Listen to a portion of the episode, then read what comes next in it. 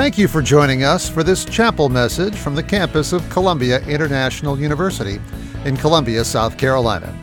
Our mission at CIU is to educate people from a biblical worldview to impact the nations with the message of Christ. Well, good morning.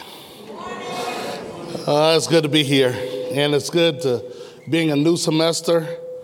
I can say, as so many have said before, during the summer, it's lonely around here without you being here, and we're so grateful and honored that you choose to study in a place like this and uh, come to a school like this in a time like this. So I want to say we thank God for you. Give yourselves a wonderful big hand this morning.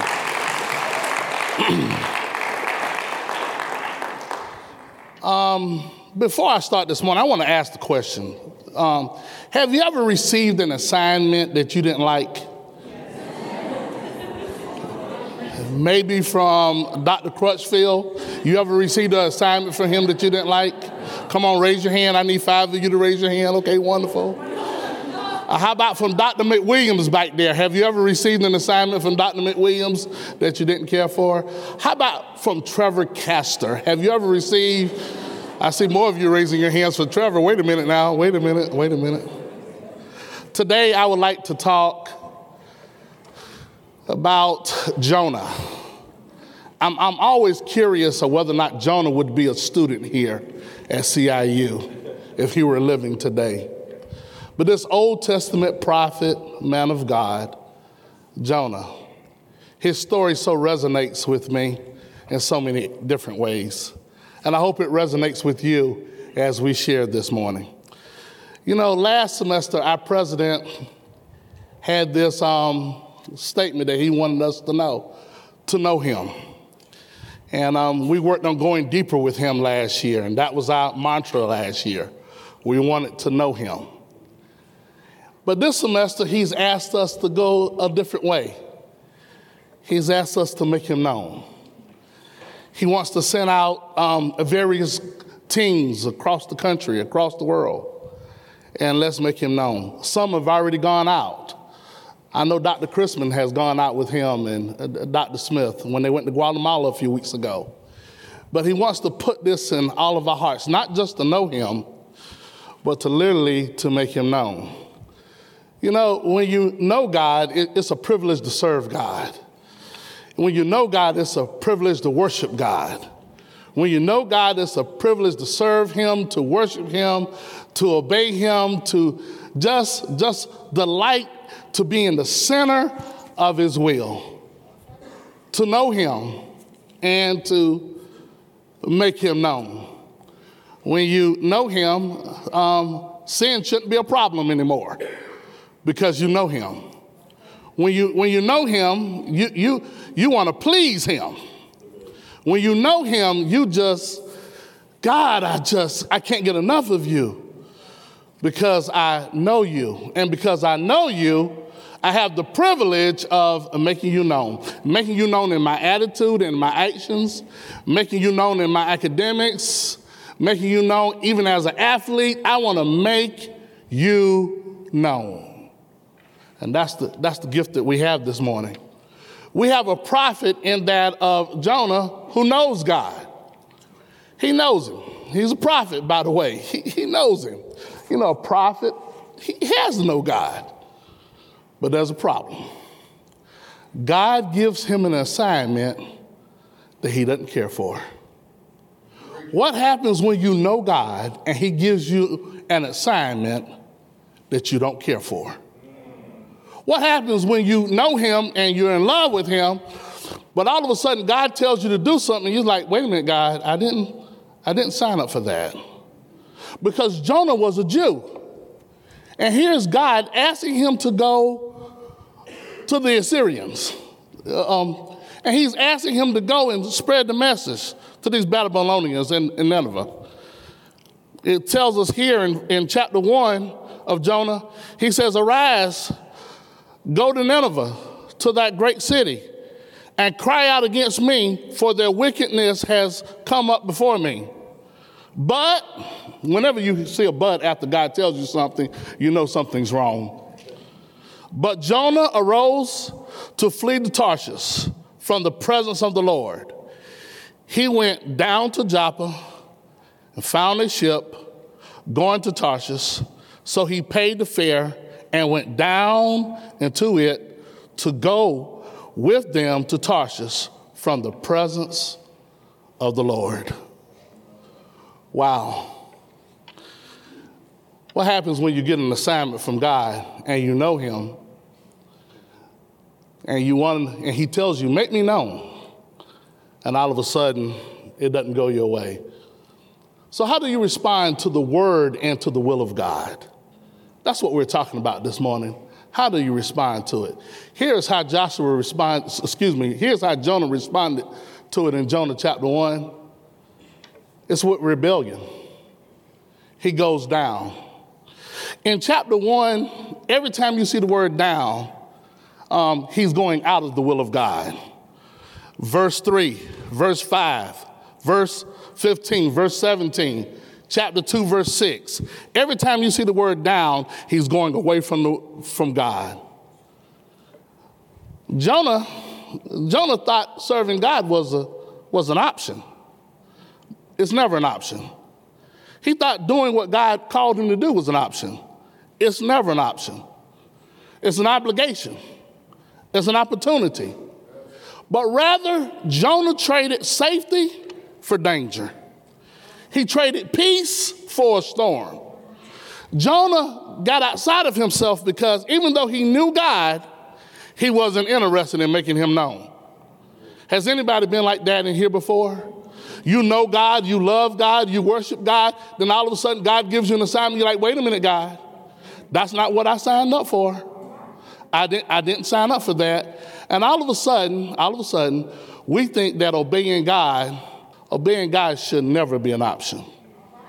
Whether you think you have free will or not, obeying God is never an option. Whether you're Calvinist or Arminian, it's, it's never an option. When God calls you something, you should say, God, I, I want to do it for your glory. If, if you read the rest of chapter one in the book of Jonah, um, after he trades in his safety for danger, you notice they're on the ship, they're, they're headed towards Spain, Tarshish. And you, you notice that he goes down into the, the very most parts of the ship and he's asleep. He's asleep, and God hurls a, a storm on the ocean. El Nino, y'all ain't praying with me, but anyway, um, the, the sailors on the boat start to pray because they know that there's something unusual about the storm. And they started crying out to their God. And Jonah's still asleep kind of reveals their character versus Jonah's character. He's asleep while they're crying out to their gods. Matter of fact, the captain of the boat woke Jonah up. Jonah, what are you doing? And where, why are you not praying? And um, all of a sudden, they started asking Jonah about his resume. Where are you from? Who are your people? Why is this storm going on? Do you know anything about this? Are you running from something? Jonah says, "Well, yes, I'm running from running from God. I'm, I'm a Hebrew. Yes, yeah, I probably have something to do with this. And John, they said, Well, how do we get out of this storm? And Jonah said, Just throw me overboard. And instead of throwing Jonah overboard, the Bible tells us in verse 11 and verse 12, they started rowing harder because they really wanted to save Jonah. This is not in my notes, but I want to give you a gift. Can I give you a gift that's not in my notes? sometimes you have to throw people overboard in order to save the ship. But anyway, that's that's for a side note there. That's a side note. I probably shouldn't have said that, but it was it came to my mind while I was talking.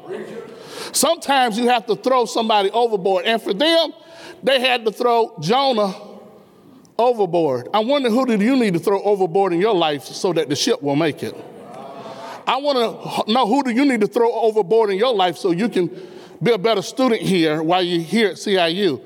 Lord have mercy, just throw them overboard. But God prepared, prepared, prepared a fish for him to swallow him. I think his name was Adriana. I think I heard this at SeaWorld. His name was Shamu. That God prepared for him to swallow him up. You know, God loves us so much that he won't let us run. I said, God loves us so much that He won't let us run. He'll discipline us. He'll keep working on us until we submit to Him. You may run, but you can't hide. God doesn't play hide and seek, by the way. God knows where you are. You can't even hide as a student here at CIU because God knows where you are. So, chapter one is all about rebellion. And I'm wondering do we have any of our students here today that may be going through a little bit of rebellion? You know what God has called you to and what God has called you for, but yet you're running away from God. You know, when we get to chapter two, chapter two, it's all about repentance. He finds himself in the, in the belly of a whale. And in verse 2, this is the first time in the book of Jonah that I see Jonah praying. He says, Then Jonah prayed to the Lord his, his God from the fish's belly. Wait a minute. This verse would have been better if we would have found it in verse in chapter 1. When he got his assignment, he should have been praying. But instead of praying, he was running from God. You know, you can save yourself so much discipline so much. You don't have to be delivered if you just go ahead and pray. If he would have prayed for divine help to carry out the mission, it would have been a whole lot better. But how many of us, instead of praying before we get started, we decide on whether or not we want to do God's will before we start our day? When, when, can, can God get our attention and say, you know what, pray about it? Because whenever you pray, you get God's perspective. But Jonah had to learn the hard way. He was in the midst of a, of, of, of, of a fish. It was dark. It was like a tomb. It was Sheol. It was, it, it was hell to him. Can you see the seaweed was wrapped around him? It was dark. It was smelly inside the fish. It was smelly. It was dark. The digestive fluid started working on Jonah's skin. You know, Jonah was in a, in a, in a tough place. And he said, Lord, from this, this tough place, I'm crying out. Out of the belly of this fish, out of from literal Sheol, you have spared me, Lord. He's in a tough place. Verse 7 tells us that he realizes that he neglected prayer. Verse 8 tells us in chapter 2 that he believed the lies. You see, Jonah was in a tough place, but, but like in chapter one, every time he's out of the will of God, he goes down, down, down. In chapter two, you start seeing, seeing some hope. He's going up, up, up, up. Can I just remind us this morning? You should pray before you do anything. I'm wondering how many of you all have started a new semester here at CIU, but you haven't prayed about it. Lord, what do you want to teach me here while I'm here this semester? Where are we going with this, Lord? What are you trying to bring into my life? You know, sometimes God has to break us before He makes us, He has to bruise us before He uses us. And I'm wondering how many of us are finding ourselves, instead of thriving, we're just surviving. Why? Because we're in the belly of your whale. You're in the belly of your fish. Why? Because rebellion has gotten you there. And God will go to whatever extent He needs to go to to get you to repent. Who is God talking to this morning? Is God speaking to you? Oh, everybody thinks you're wonderful, but God knows. God knows your heart. Everybody knows that you, you had the money to pay your fare.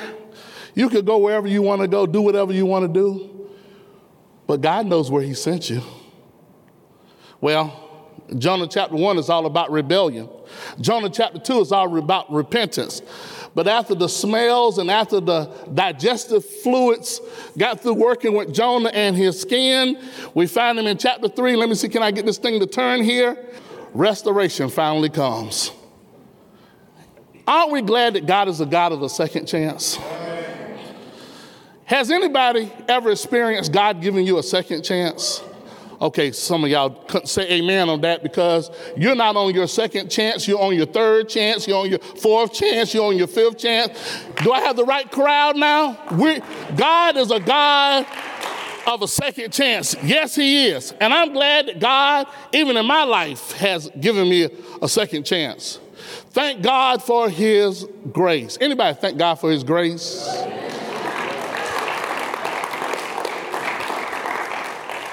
I'm thankful that God is, you know, when we get to chapter three, God could have sent anybody to Nineveh in chapter three, but He's still working with Jonah.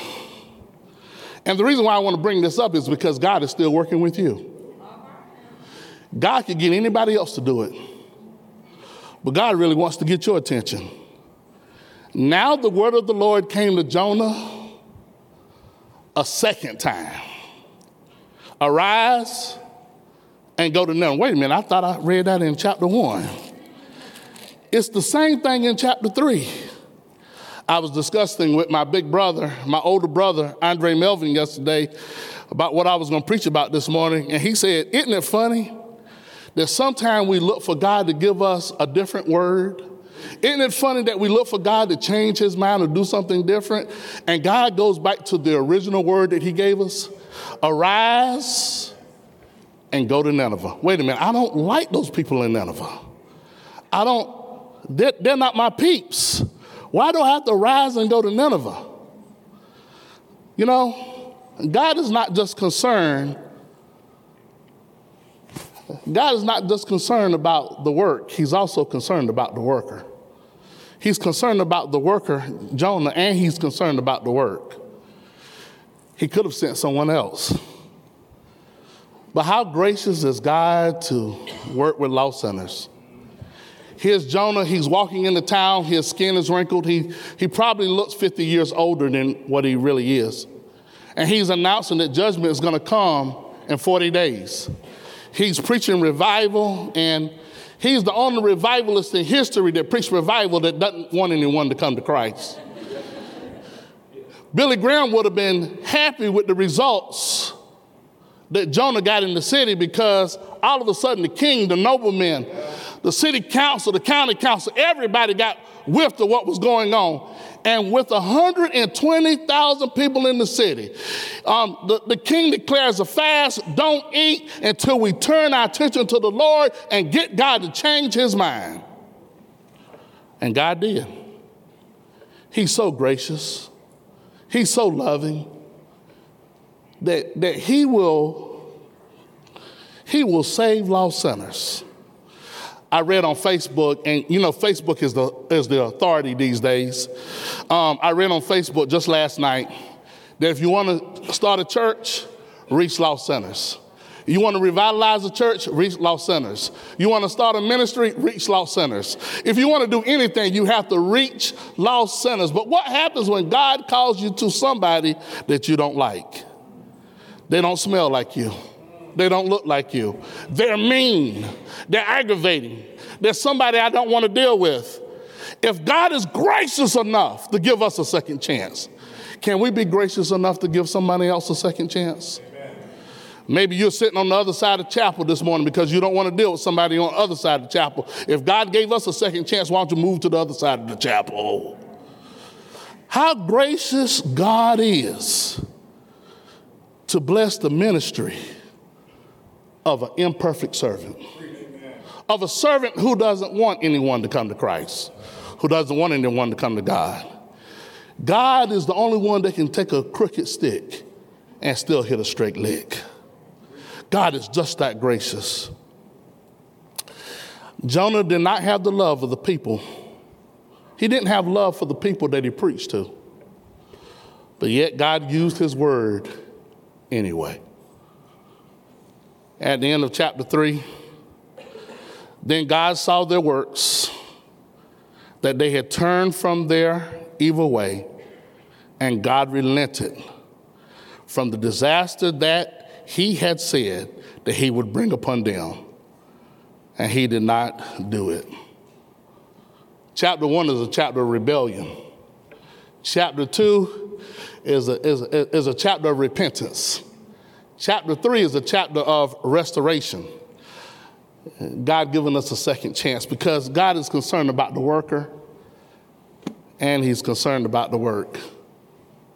You know, folks, That should have been the end of the story.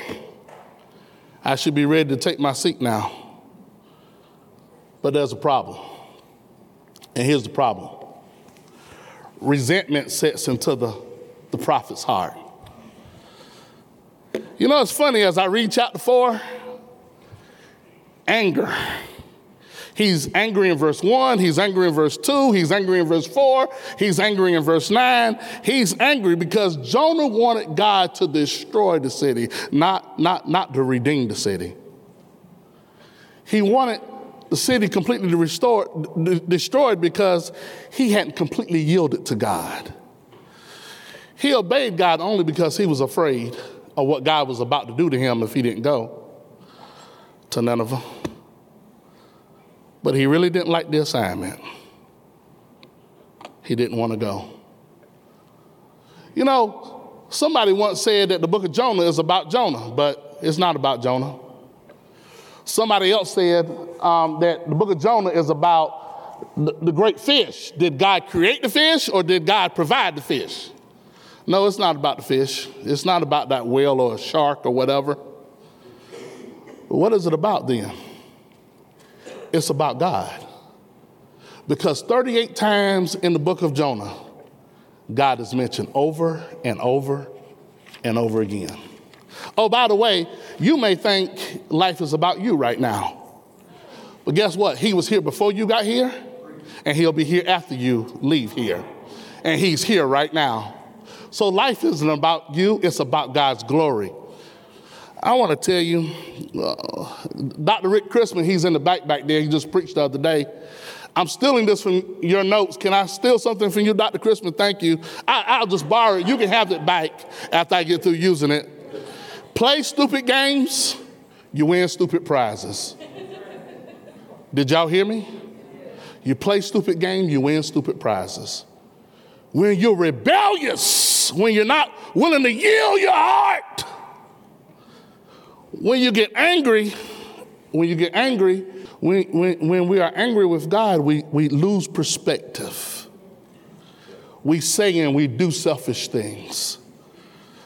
Things become more important than people. Comfort becomes more important than ministry. But the good news is, God is long suffering. And He tenderly deals with us as He brings us to Himself. Who am I preaching to today? But it displeased Jonah exceedingly, and he became angry. One translation said he became very angry because things didn't go his way. Oh, by the way, just because you attended Columbia International University doesn't mean you get it your way. This is not Burger King. Just because you attended Columbia International University doesn't mean you deserve a break today. This is not McDonald's.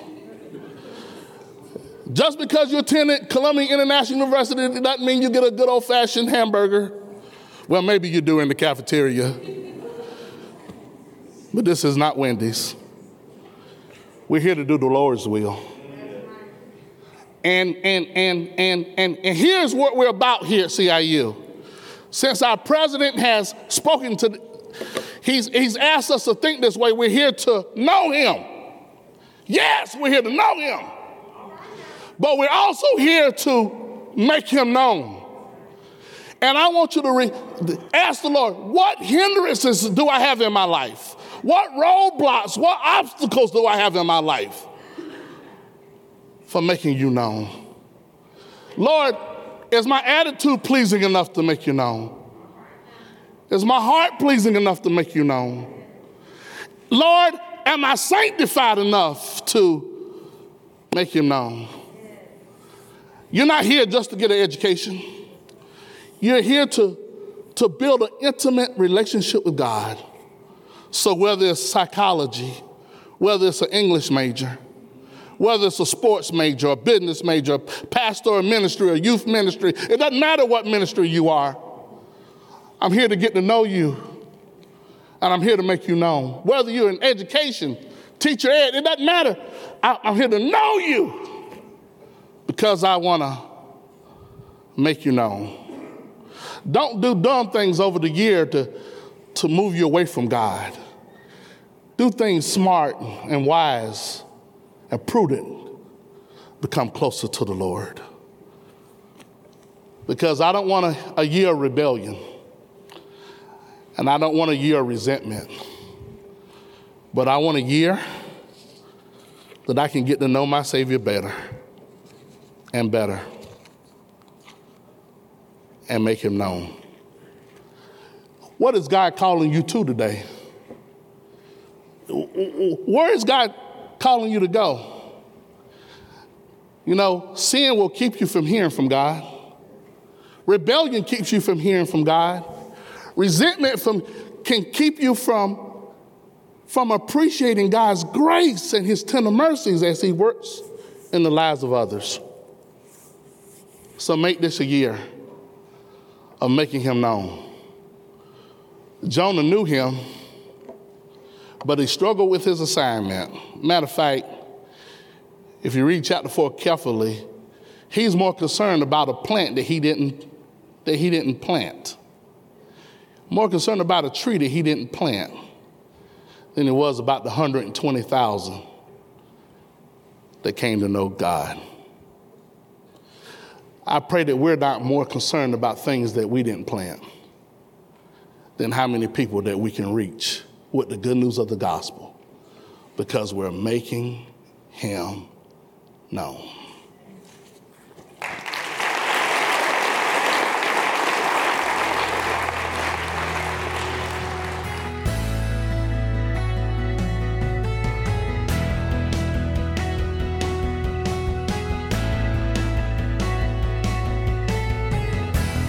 We hope you found this message a blessing to your life. More Columbia International University Chapel messages are available at iTunes and at podcast.ciu.edu. Learn more about CIU's undergraduate, seminary, and graduate programs at our website, ciu.edu. Columbia International University educates people from a biblical worldview to impact the nations with the message of Christ. Thank you for the opportunity to minister to you today.